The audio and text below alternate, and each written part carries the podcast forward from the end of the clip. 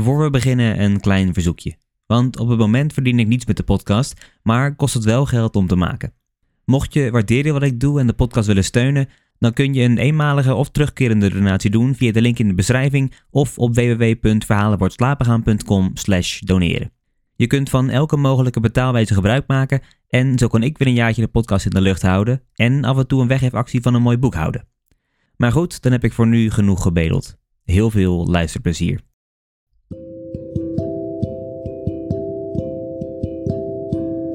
Hallo allemaal en welkom. Mijn naam is Mike en in deze aflevering lees ik voor uit de Max Havelaar van Milton Tully. Dit is Verhalen voor het slapen gaan.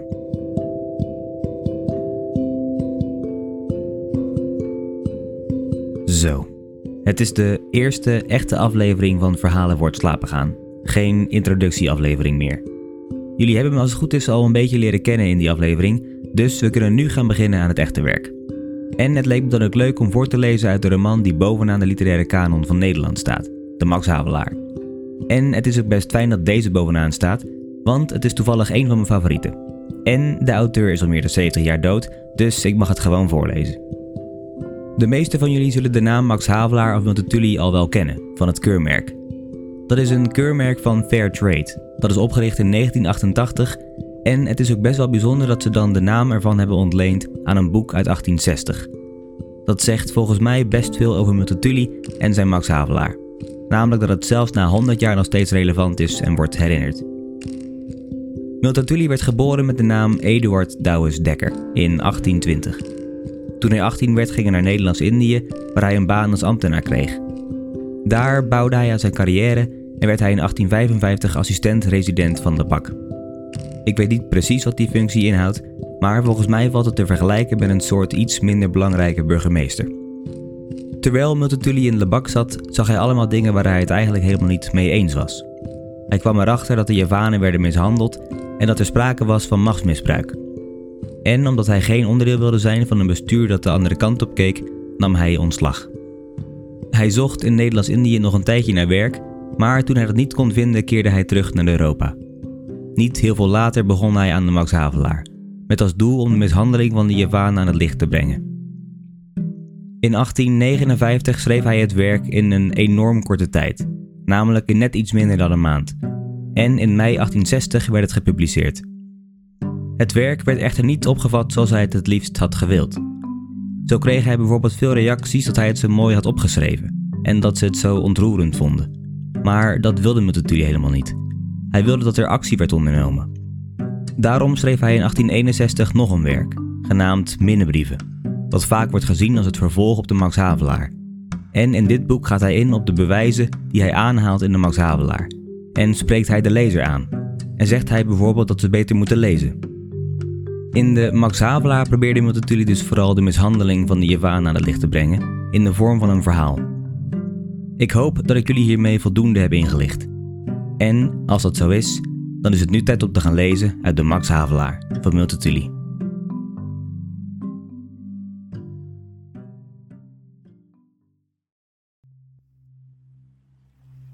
Max Havelaar, of de koffieveilingen der Nederlandse Handelsmaatschappij. Eerste hoofdstuk. Ik ben makelaar in koffie en woon op de Lauriergracht nummer 37. Het is mijn gewoonte niet romans te schrijven of zulke dingen en het heeft dan ook lang geduurd voordat ik ertoe overhing een paar riem papier extra te bestellen en het werk aan te vangen dat gij, lieve lezer, zo even in de hand hebt genomen en dat gelezen moet als ge makelaar in koffie zijt of als ge wat anders zijt. Niet alleen dat ik nooit iets schreef wat naar een roman geleek, maar ik houd er zelfs niet van iets dergelijks te lezen, omdat ik een man van zaken ben. Sedert jaren vraag ik me af waartoe zulke dingen dienen, en ik sta verbaasd over de onbeschaamdheid waarmee een dichter of romanverteller u iets op de mouw durft te spelden, dat nooit gebeurd is en meestal niet gebeuren kan. Als ik mijn vak, ik ben makelaar in koffie en woon op de Lauriergracht nummer 37, aan een principaal, een principaal is iemand die koffie verkoopt, een opgave deed waarin maar een klein gedeelte der onwaarheden voorkwam die in gedichten en romans de hoofdzaak uitmaken, zou hij terstond de Busselink en Waterman nemen. Dat zijn ook makelaars in koffie, doch hun adres behoeft niet te weten. Ik pas er dus wel op dat ik geen roman schrijf of andere valse opgaven doe. Ik heb dan ook altijd opgemerkt dat mensen die zich met zoiets inlaten gewoonlijk slecht wegkomen. Ik ben 43 jaar oud, bezoek sedert 20 jaar de beurs en kan dus voor de dag treden als men iemand roept die ondervinding heeft. Ik heb al wat huizen zien vallen. En gewoonlijk, wanneer ik de oorzaken naging, kwam het me voor dat die moesten gezocht worden in de verkeerde richting die aan de meesten gegeven was in hun jeugd. Ik zeg waarheid en gezond verstand. En hier blijf ik bij. Voor de schrift maak ik natuurlijk een uitzondering.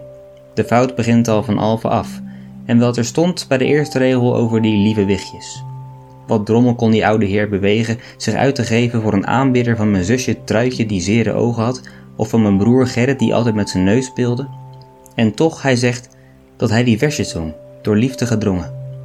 Ik dacht dikwijls als kind, man, ik wilde u graag eens ontmoeten, als ge de marmerknikkers weigerde die ik vragen zou, of mijn naam voluit een bankentik heet Batavus, dan houd ik u voor een leugenaar. Maar ik heb Van Alphen nooit gezien. Hij was al dood, geloof ik, toen hij ons vertelde dat mijn vader mijn beste vriend was. Ik hield meer van Pauweltje Winser, die naast ons woonde in de Batavierstraat. En dat mijn kleine hond zo dankbaar was. We hielden geen honden, omdat ze zo onzindelijk zijn. Alles leugens. Zo gaat dan de opvoeding voort. Het nieuwe zusje is van de groenvrouw gekomen in een grote kool. Alle Hollanders zijn dapper en edelmoedig. De Romeinen waren blij dat de Batavieren hen lieten leven. De bij van Tunis kreeg een kolijk als hij het wapperen hoorde van de Nederlandse vlag. De hertog van Alba was een ondier. De eb in 1672 geloof ik duurde wat langer dan gewoonlijk expres om Nederland te beschermen. Leugens. Nederland is Nederland gebleven omdat onze oude lui goed op hun zaken pasten en omdat ze het ware geloof hadden. Dat is de zaak. En dan komen later weer andere leugens. Een meisje is een engel. Wie dit het eerst ontdekte, heeft nooit zusters gehad. Liefde is een zaligheid. Men vlucht met het een of ander voorwerp naar het einde der aarde. De aarde heeft geen einde en de liefde is ook gekheid. Niemand kan zeggen dat ik niet goed leef met mijn vrouw. Zij is een dochter van Lastenko, makelaars in koffie. Niemand kan iets op ons huwelijk aanmerken. Ik ben lid van Artis, zij heeft een sjaallong van 92 gulden en van zulke malle liefde die volstrekt aan het einde der aarde wil wonen, is toch tussen ons nooit spraak geweest. Toen we getrouwd zijn hebben we een toertje naar Den Haag gemaakt. Ze heeft daar flanel gekocht waarvan ik nog borststrokken draag en verder heeft ons de liefde nooit de wereld ingejaagd. Dus alles gekheid en leugens.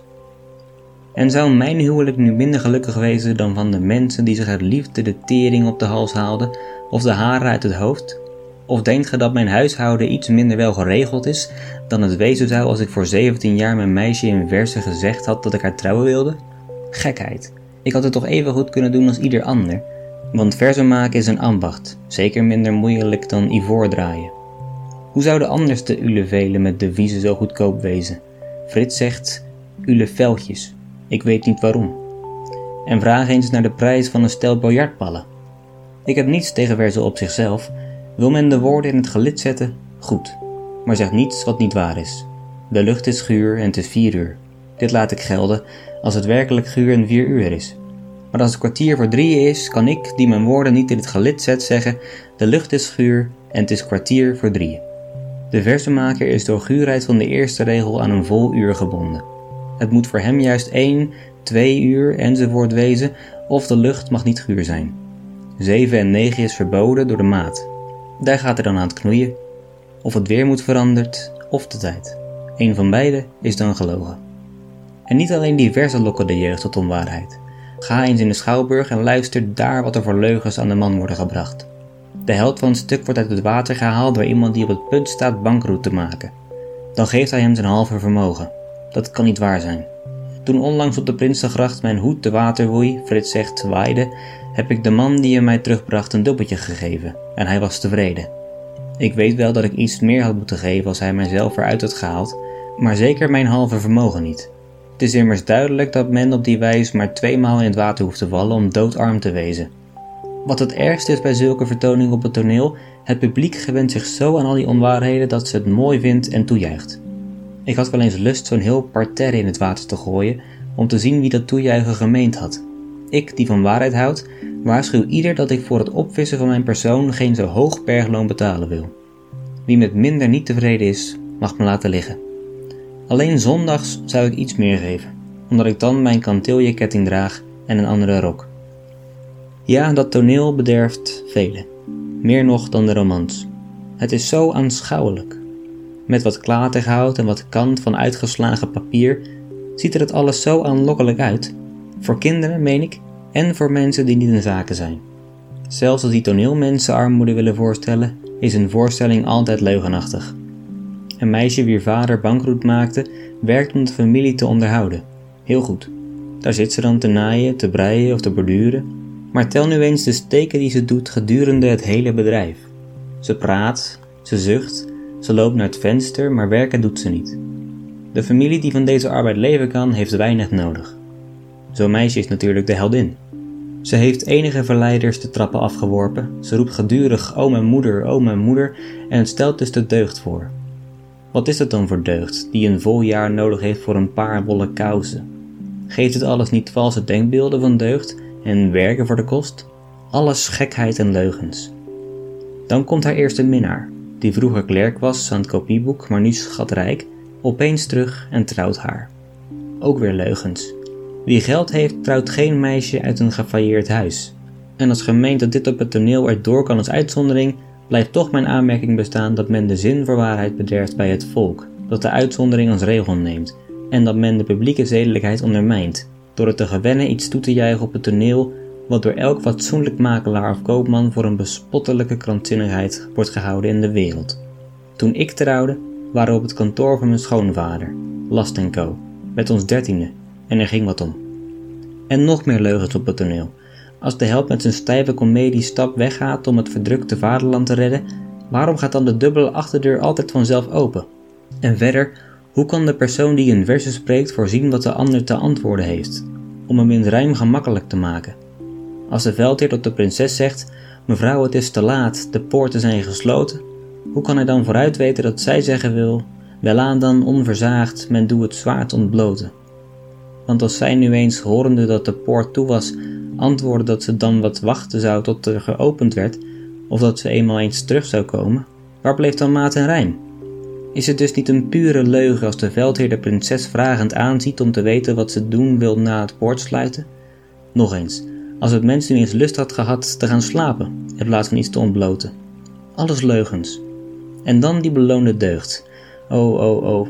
Ik ben sedert 17 jaren makelaar in koffie, Lauriergracht nummer 37, en heb dus al zoiets bijgewoond. Maar het stuit me altijd vreselijk. Als ik de goede, lieve waarheid zo zie verdraaien. Beloonde deugd? Is het niet om van de deugd een handsartikel te maken? Het is zo niet in de wereld. En het is goed dat het niet zo is. Want waar bleef de verdienste als het deugd beloond werd? Waartoe dus die infame leugens altijd voorgewend? Daar is bijvoorbeeld Lucas, onze pakhuisknecht, die reeds bij de vader van Last Go heeft gewerkt. De firma was toen Last Meijer, maar de Meijers zijn er lang uit. Dat was dan toch wel een deugdzaam man. Geen boon kwam er ooit tekort. Hij ging stipt naar de kerk en drinken deed hij niet. Als mijn schoonvader te Driebergen was, bewaarde hij het huis en de kas en alles. Eens heeft hij aan de bank 17 gulden te veel ontvangen en hij bracht ze terug. Hij is nu oud en jichtig en kan ons niet meer dienen. Nu heeft hij niets, want er gaat veel bij ons om. En we hebben nog jong volk nodig. Welnu, ik houd die Lucas voor zeer deugdzaam. Maar wordt hij nu beloond? Komt er een prins die hem diamanten geeft of een vee die hem boterhammen smeert? Waarachtig niet. Hij is arm en blijft arm en dit moet ook zo wezen. Ik kan hem niet helpen, want we hebben jong volk nodig, omdat er zoveel bij ons omgaat. Maar al kon ik, waar bleef zijn verdienste als hij nu op zijn oude dag een gemakkelijk leven leiden kon? Dan zouden alle pakhuisknechts wel deugdzaam worden en iedereen hetgeen Gods bedoeling niet wezen kan, omdat er dan geen bijzondere beloning voor de brave overbleef hiernamaals. Maar op een toneel verdraaien ze dat. Alles leugens. Ik ben ook deugdzaam. Maar vraag ik hiervoor beloning? Als mijn zaken goed gaan, en dit doen ze, als mijn vrouwen en kinderen gezond zijn, zodat ik geen gemaal heb met dokter en apteker, als ik jaar in jaar uit een sommetje kan terzij leggen voor de oude dag, als Frits knap opgroeit om later in mijn plaats te komen als ik naar Driebergen ga, zie, dan ben ik heel tevreden. Maar dit alles is een natuurlijk gevolg van de omstandigheden en omdat ik op de zaken pas. Voor mijn deugd eis ik niets. En dat ik toch deugdzaam ben, blijkt uit mijn liefde voor de waarheid. Deze is, na mijn gehechtheid aan het geloof, mijn hoofdneiging. En ik wenste dat ge hiervan overtuigd waart, lezer, omdat het de verontschuldiging is voor het schrijven van dit boek. Een tweede neiging, die mij even sterk als waarheidsliefde beheerst, is de hartstocht voor mijn vak. Ik ben namelijk makelaar in koffie, Lauriergracht nummer 37. Wel nu, lezer, aan mijn onkreukbare liefde voor de waarheid en aan mijn ijver voor de zaken hebt gij te danken dat deze bladen geschreven zijn. Ik zal u vertellen hoe het is toegegaan. Daar ik nu voor het ogenblik afscheid van u neem, ik moet naar de beurs, nodig ik u straks op een tweede hoofdstuk. Tot weerziens dus. Eilieve, steek het bij u, het is een kleine moeite. Het kan te pas komen. Hé zie, daar is het, een adreskaartje. Die Co ben ik, sedert de Meijers eruit zijn. De oude Last is mijn schoonvader. Last Co, makelaars in koffie, Lauriergracht, nummer 37. Tweede hoofdstuk. Het was slap op de beurs, maar de voorjaarsveiling zal het wel goed maken. Denk niet dat er niets bij ons omgaat. Bij Busselink en Waterman is het nog slapper. Een vreemde wereld. Men woont zoiets bij als men zo'n 20 jaar de beurs bezoekt. Verbeeld u dat ze daar getracht hebben, Busselink en Waterman meen ik, mijn Ludwig Stern af te nemen. Daar ik niet weet of gij aan de beurs bekend zijt, wil ik u even zeggen dat Stern een eersthuis is in Koffie te Hamburg, dat altijd door Last Co is bediend geworden. Heel toevallig kwam ik daarachter. Ik meen achter de knoeierij van Busselink en Waterman.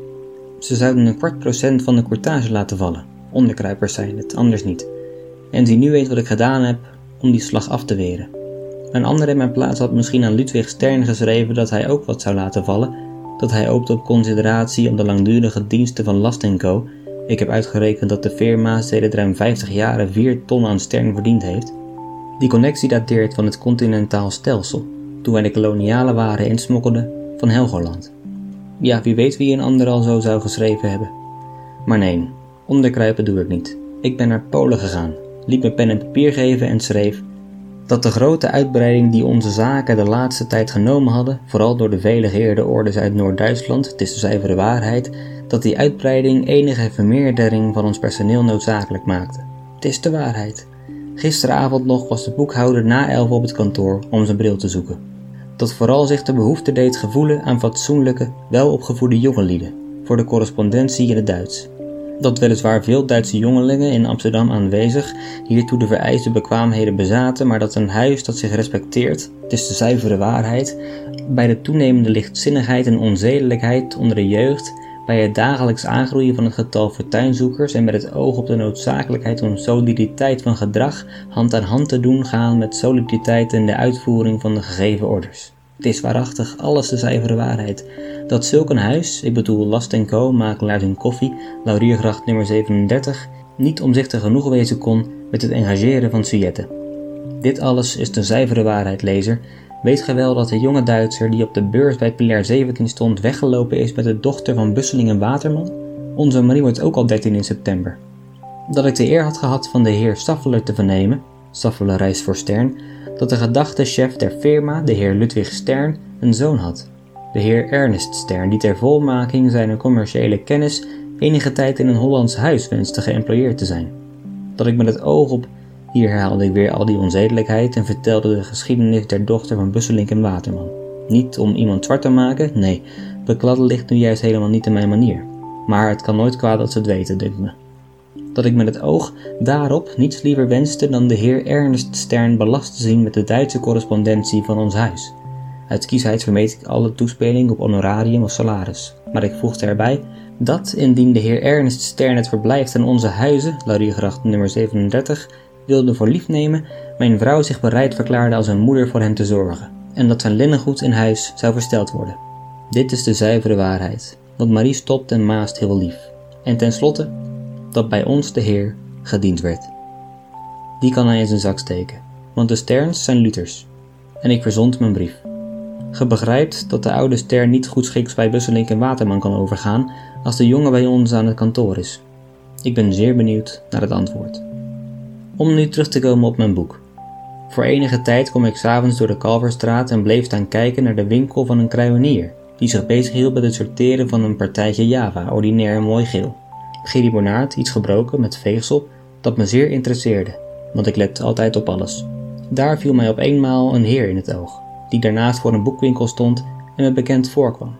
Hij scheen ook mij te herkennen, want onze blikken ontmoetten elkaar gedurig. Ik moet betuigen dat ik te verdiept was in het veegsel om terstond op te merken wat ik namelijk later zag: dat hij vrij kaal in de kleren stak. Anders had ik de zaak daarbij gelaten. Maar opeens schoot mij de gedachte in dat hij misschien reiziger was voor een Duits huis die een solide makelaar zocht. Hij had dan ook wel iets van een Duitser en van een reiziger ook. Hij was zeer blond, had blauwe ogen en een houding en kleding iets dat de vreemdeling verraadde. In plaats van een behoorlijke winterjas hing hem een soort van sjaal over de schouder. Frits zegt sjaal, maar dit doe ik niet, alsof hij zo van de reis kwam. Ik meende een klant te zien en gaf hem een adreskaartje van Last Co, makelaars in koffie, Lauriergracht, nummer 37. Hij hield het bij de gasvlam en zeide: Ik dank u, maar ik heb me vergist. Ik dacht het genoegen te hebben met een oude schoolkameraad voor me te zien, maar Last? Dit is de naam niet. Pardon, zei ik, want ik ben altijd beleefd. Ik ben meneer Droogstoppel Batavus Droogstoppel. Last Co is een firma, makelaars in koffie, Lauriergracht. Wel, Droogstoppel, kent ge me niet meer? Zie mij eens goed aan. Hoe meer ik hem aanzag, hoe meer ik mij herinnerde hem meer gezien te hebben. Maar zonderling zijn gelaat deed mij de uitwerking alsof ik vreemde parfumerieën rook. Lach hier niet om, lezer, straks wordt gezien hoe dit kwam. Ik ben verzekerd dat hij geen drup bij zich droeg. En toch rook ik iets aangenaams, iets sterks, iets wat me herinnerde aan. Daar had ik het. Zijt gij het, riep ik, die me van de Griek hebt verlost? Wel zeker, zeide hij, dat was ik. En hoe gaat het u? Ik vertelde dat we met ons dertien op het kantoor waren en dat er zoveel bij ons omging. En toen vroeg ik hoe het hem ging, wat me later speet, want er scheen niet in goede omstandigheden te verkeren. En ik houd niet van arme mensen, omdat er gewoonlijk eigen schuld onderloopt, daar de Heer niet iemand verlaten zou die hem trouw gediend had. Had ik eenvoudig gezegd, we zijn met ons dertienen en goede avond verder, dan was ik van hem af geweest. Maar door dat vragen en antwoorden werd het hoe langer hoe moeilijker.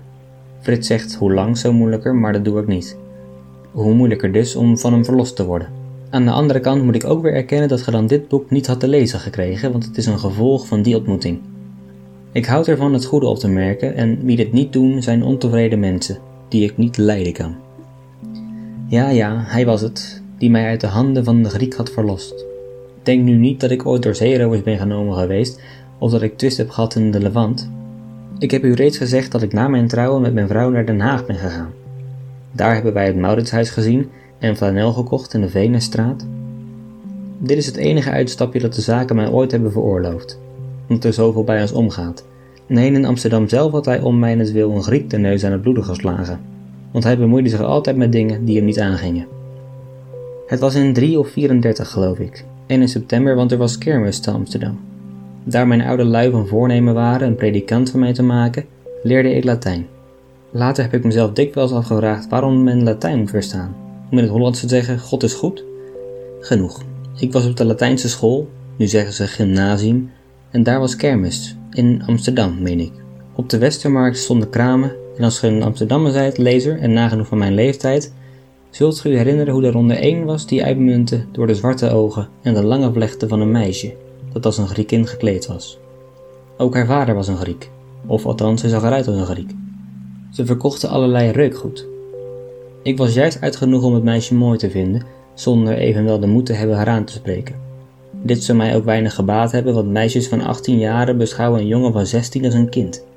En hierin hebben ze groot gelijk. Toch kwamen wij, jongens van Quarta, altijd s'avonds op de Westermarkt om dat meisje te zien. Nu was hij die daarvoor met zijn sjaal eens daarbij, schoon hij een paar jaren jonger was dan de anderen, en dus nog te kinderachtig om naar de Griekkind te kijken.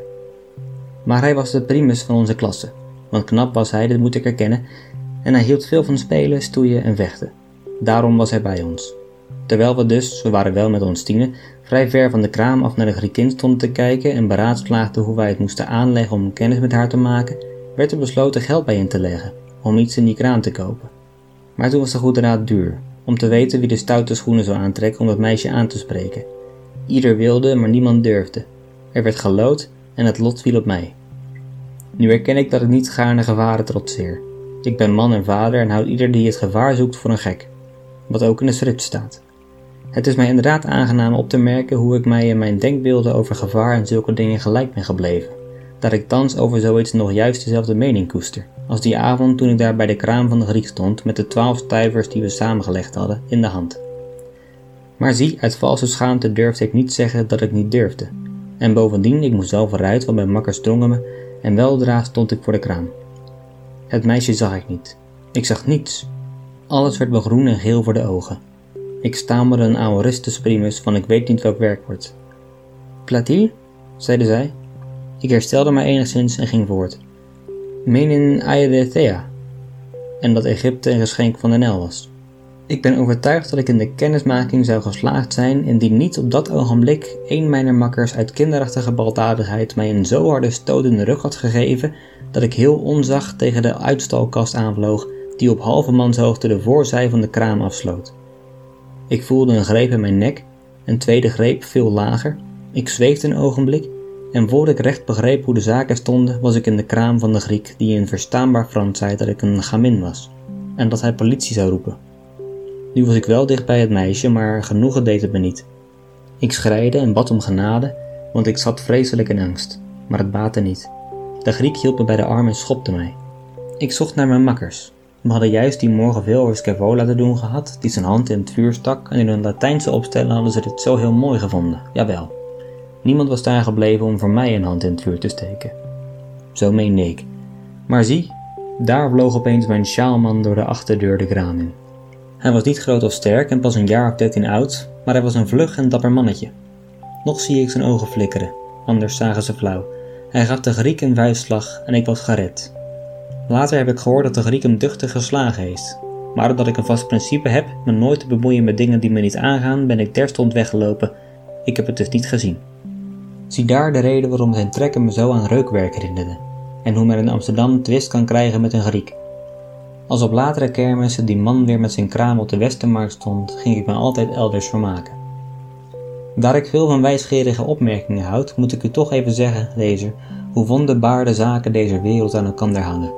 Als de ogen van dat meisje minder zwart waren geweest, als ze korter vlechten had gehad, of als men mij niet tegen de winkelkast had aangeworpen, zou ge nu dit boek niet lezen. Wees dus dankbaar dat het zo gebeurd is. Geloof me, alles in de wereld is goed, zoals het is. En ontevreden mensen die altijd klagen, zijn mijn vrienden niet. Daar het gebusselink en Waterman. Maar ik moet voortgaan, want mijn boek moet af voor de voorjaarsveiling. Ronduit gezegd, want ik houd van de waarheid, was mij het weerzien van die persoon niet aangenaam. Ik bemerkte terstond dat het geen solide connectie was. Hij zag zeer bleek en toen ik hem vroeg hoe laat het was, wist hij het niet. Dit zijn dingen waar een mens op let die zo'n twintig jaar de beurs bezocht heeft en zoveel heeft bijgewoond. Ik heb al wat huizen zien vallen. Ik meende dat hij rechts zou gaan en zei dat ik links moest. Doch zie, hij ging ook links en ik kon dus niet vermijden in gesprek te treden. Maar ik bedacht gedurende dat hij niet wist hoe laat het was en bespeurde bovendien dat zijn jasje tot aan de kin was dichtgeknoopt, dat een zeer slecht merk is, zodat ik de toon van het onderhoud wat flauw blijven liet. Hij verhaalde mij dat hij in Indië was geweest, dat hij getrouwd was, dat hij kinderen had. Ik had daar niets tegen, maar vond er niets belangrijks in. Bij de kapelsteeg, ik ga anders nooit door die steeg omdat het voor een fatsoenlijk man niet staat, vind ik, maar ditmaal wilde ik bij de kapelsteeg rechtsaf slaan. Ik wachtte tot wij het straatje bijna voorbij waren, om goed te doen blijken dat zijn weg rechtuit leidde, en toen zei ik zeer beleefd, want beleefd ben ik altijd, maar ik kan nooit weten hoe men later iemand nodig heeft. Het was me bijzonder aangenaam u weer te zien, meneer. En, en ik, ik recommandeer me, ik moet hierin. Toen keek hij me heel gek aan en zuchtte, en vatte opeens een knoop van mijn jas. Beste droogstoppel, zeide hij, ik heb u iets te vragen. Er ging mij een rilling door de leden. Hij wist niet hoe laat het was en wilde mij iets vragen. Natuurlijk antwoordde ik dat ik geen tijd had en naar de beurs moest, gewoon het avond was. Maar als men zo'n twintig jaar de beurs heeft bezocht en iemand wil u iets vragen zonder te weten hoe laat het is. Ik maakte mijn knoop los, groette heel beleefd, want beleefd ben ik altijd, en ging de kapelsteeg in. Wat ik anders nooit doe, omdat het niet fatsoenlijk is en fatsoen gaat mij boven alles. Ik hoop dat niemand het gezien heeft.